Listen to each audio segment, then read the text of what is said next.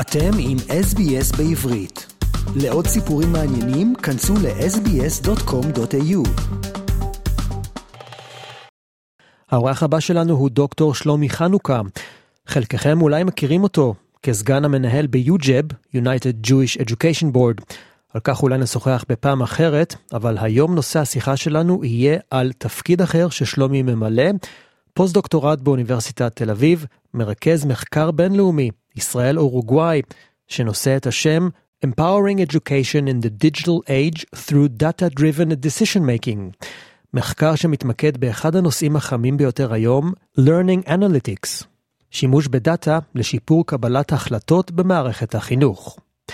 שלום דוקטור שלומי חנוכה. שלום גם לך עמית, תודה רבה על ההזמנה.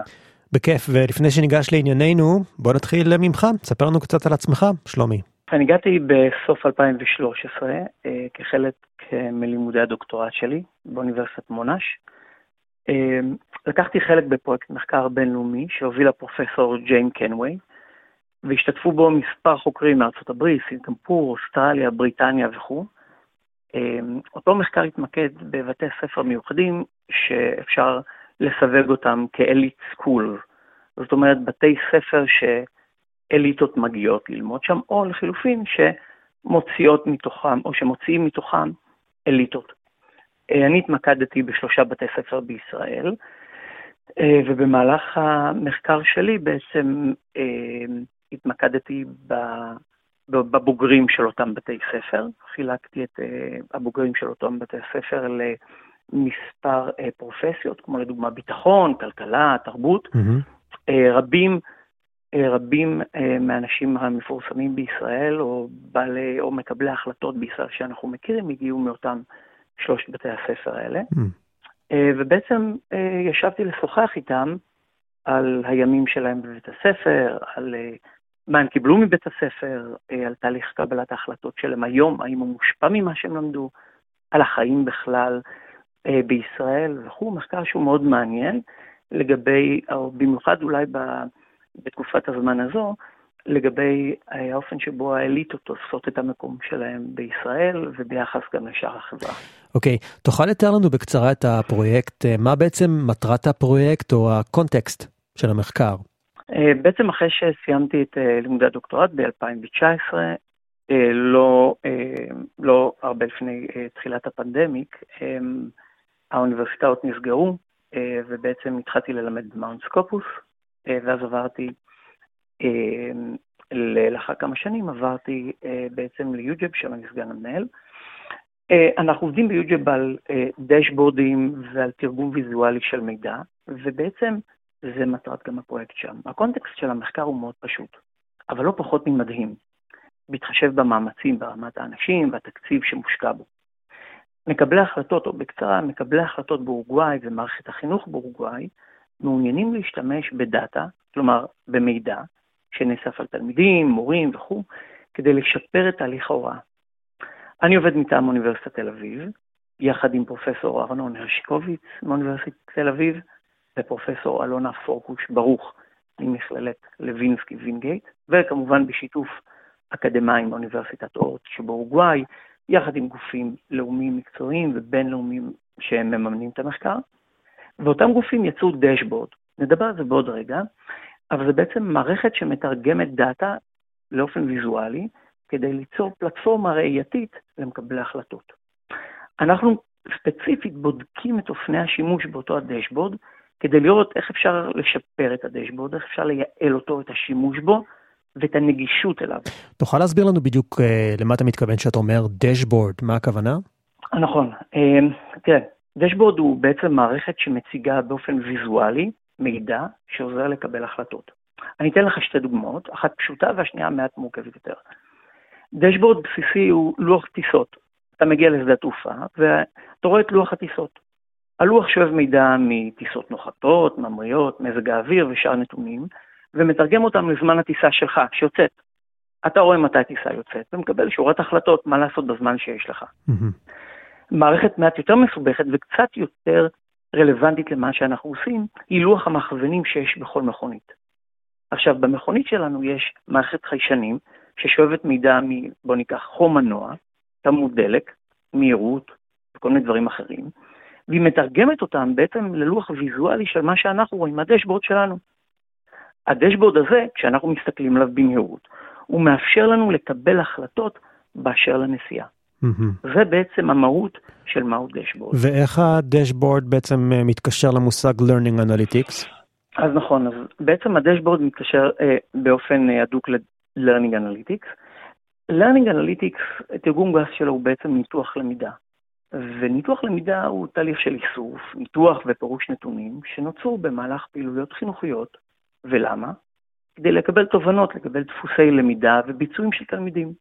עכשיו, ניתוח למידה שואף לשפר את התוצאות החינוכיות על ידי זיהוי מגמות, מתן, מתן משוב מותאם אישית והסבר לקבלת החלטות, ששוב, מבוססות ראיות. איך עושים את זה?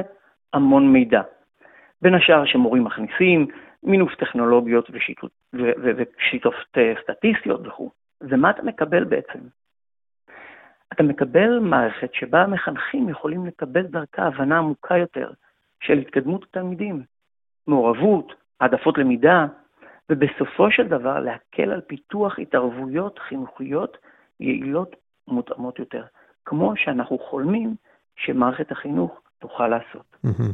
המחקר עוד לא הסתיים, אבל האם תוכל להרחיב על ההשפעה, האימפקט הצפוי של המחקר, בין אם ההשפעה על מקבלי ההחלטות באורוגוואי ועד לאנשי החינוך בשטח? אה, כן, תראה, מבחינת פוטנציאל, מדובר פה בפוטנציאל יוצא דופן. החלטות שמתקבלות פחות על סמך תחושות ויותר בתוך מסגרת ראייתית, זה, לא פחות מ-game changer.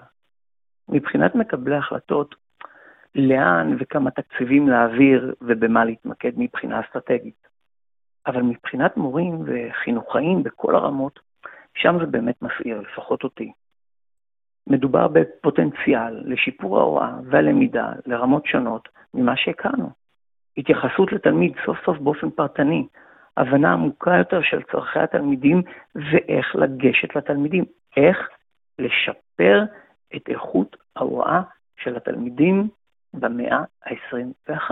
כל מה שאנחנו חולמים שמערכת החינוך תוכל לעשות. מבחינה אישית, אגב, אם אנחנו מדברים על uh, ההשפעה של, של המחקר, אני אקח את זה ל-level אחר, אותי uh, מאוד מרשים לראות את שיתוף הפעולה בכלל בין גופים לאומיים ובינלאומיים באורוגוואי. יש שם שולחן עגול שהביא יחד גופים שונים, מקבלי החלטות מגופים שונים וברמות שונות, וכולם עובדים יחד. כלומר, יש שם התגייסות כלל מערכתית ליצירת עתיד יותר טוב למדינה, לילדים שלהם, שאותי, זה פשוט מסעיר לראות את, את ההתגייסות הזו לטובת עתיד בהיר וטוב יותר למדינה שלך, והנחת האגו בצד, ושיתוף פעולה מאוד מקצועי והדוק. זה, זה לא פחות ממדהים בעיניי. כן, ואנו משוחחים עם דוקטור שלומי חנוכה ממלבורן. על מחקר שבו הוא לוקח חלק, מחקר שמתמקד באחד הנושאים החמים ביותר היום, לשיפור קבלת החלטות במערכת החינוך. שלומי, מאוד מעניין לשוחח, ולצערנו אנחנו צריכים אה, להתקדם, כי זמננו קצר, אבל עכשיו אני רוצה לדבר איתך קצת על uh, הנושא של השביעי באוקטובר. כל העולם השתנה מאז. איפה אתה היית בשביעי באוקטובר ומה עבר עליך מאז? עכשיו כולנו שואלים את עצמנו איפה היינו בשביעי באוקטובר, אני חושב שזה משהו ש... ש, שיעבור אה, אה, דורות קדימה, איפה היית ב-7 באוקטובר. אה, ואת הבשורה הקשה של, של המורות, של, של האסון של 7 באוקטובר, קיבלנו כשהיינו בביקור באורוגוואי. כלומר, היינו בביקור לימודי באורוגוואי לתקופת זמן קצרה של שבוע וחצי, שבועיים. הלכנו לבקר בתי ספר, להכיר את האקדמאים שאנחנו עובדים איתם. יש הבדל שעות מאוד גדול בין, בין אורוגוואי לאוסטרליה ובין אורוגוואי לישראל. כן. אמ, ואני זוכר שהתחלנו לשמוע, אה, לקבל אה, שברי מידע, ו, ולא כל כך הבנו מה קורה, אמ, ולאט לאט התחלנו להבין יותר את המתרחש, ופשוט אנחנו עצרנו הכל וניסינו להבין מה קורה ואיך אנחנו מתמודדים הלאה. כן. מבחינה בין-תרבותית שם היה משהו מאוד מעניין. האופן שבו התייחסו אלינו. Mm-hmm. אני חושב שהשותפים שלנו באורוגוואי ראו מה, ש, מה שקרה, הם, הם, האופן שבו התייחסו אלינו היה לא פחות מדהים. זאת אומרת, הם הכילו את הכאב שלנו, וזה היה באמת מיוחד, היה אפשר ממש להרגיש, אולי יש הבדלי תרבויות, אבל בבסיס כן. אנחנו דומים, אנחנו, אנחנו בני אדם. אחת ה... אה, אה, אחד הדברים שאני חושב שהם לא הבינו, זה, זה מתאים מאוד לישראלים. הם שאלו את הפרופסורים מישראל מה הם מתכוונים לעשות, כלומר, אתם מתכוונים להישאר באורוגוואיות קצת, אתם מתכוונים אולי להיות באירופה קצת, mm-hmm. והתשובה הייתה, אנחנו מתכוונים לחזור. אה, ואני, ואני חושב שהייתה חוסר הבנה למה אתם מתכוונים לחזור לאזור מוכי אסון. כן, בדיוק. ומבחינת הפרופסורים, ואני חושב שמבחינת כולנו, זאת אומרת, זה הזמן לחזור, זה לא הזמן לצאת. אז שם, שם אולי באמת ראו אה, אה, אה, הבדל קצת בתרבויות, אבל אני כן יכול לומר שהאופן שבו קיבלו אותנו, האופן שבו התייחסו אלינו, לכאב שלנו, ל-state of mind שנכנסנו לתוכו. כלומר, זה היה שם, התחילה להיווצר שם איזשהו, התחיל להיווצר שם איזשהו אתגר מבחינתנו של מה אנחנו עושים ואיך אנחנו מתמודדים עם זה. האופן שבו קיבלו אותנו היה מאוד אנושי. אה, וזה רק הראה שגם בעולם בכלל יש הבנה של מה שקרה הוא מאוד יוצא דופן. אה, ואני הייתי מאוד אה, שמח לראות את זה. כן. תשמע, בתור איש חינוך, האם תוכל להסביר מדוע כל כך הרבה סטודנטים צעירים ברחבי העולם מדקלמים ובעצם צורכים את המנטרות האנטי-ישראליות, כמו למשל From the River to the Sea? כן, אני חושב שיש הרבה חוסר הבנה. ואנחנו רואים את זה גם בכל מיני אה, גם בסרטונים ועדויות אחרות של אנשים ששואלים אחרים, למה אתה מתכוון ששואל, שאתה אומר From the river to the sea? מה הכוונה בזה? אנשים לא באמת יודעים. אה, יש כאן עניין של טרנדים, יש כאן עניין של אופרסור אה, ומדוכאים ומדכאים, ויש פה הרבה תהליכים גלובליים, תרבותיים וסוציולוגיים, שבסופו של דבר, מחפשים לאן להתנקב, מחפשים לאן to manifest themselves. ובסופו של דבר, כשיש אירוע כזה, שעבורנו, או לפחות עבור רובנו, די מובן מה שקורה שם מהטובים ומהרעים, ומה קורה, ואולי גם מה צריך לעשות.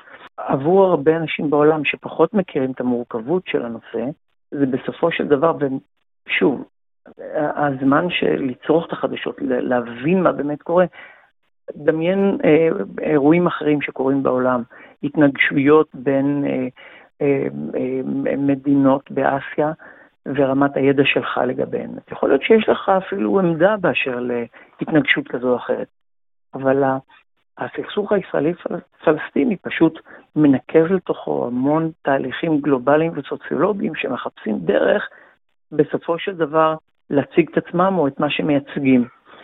והסכסוך הזה בעיני רבים נתפס כשוב מדכאים מדוכאים, קולוניזציה ושאר אה, אה, מושגים שגם לרבים מאיתנו אנחנו לא באמת מבינים את העומק של אותם מושגים. ואז מה שקורה זה אנשים צעירים שמדקלמים אה, אמירות שהן לא יותר מפופוליסטיות כדי להרגיש חלק ממשהו רחב יותר וגדול יותר כדי להרגיש שייכים, שתחושת השייכות היא גם משהו שבמאה ה-21 היא קצת חסרה. אז זאת דרך גם להרגיש שייכים. דוקטור שלומי חנוכה ממלבורן, תודה רבה על השיחה. שוחחנו על המחקר שבו אתה לוקח חלק, וגם אה, מעט על ההשלכות של אירועי השביעי באוקטובר. תודה. ממש ממש תודה. ובאמת, באמת גם לפני שנסיים, ובאמת נאחל... נאחל אה, אה, שיבה מהירה ובטוחה הביתה לחיילים ולחטופים אה, ולכל האנשים האחרים שמעורבים בניסיונות להחזיר את כולם הביתה. רוצים לשמוע עוד סיפורים? האזינו דרך האפל פודקאסט, גוגל פודקאסט, ספוטיפיי, או בכל מקום אחר בו ניתן להאזין לפודקאסטים.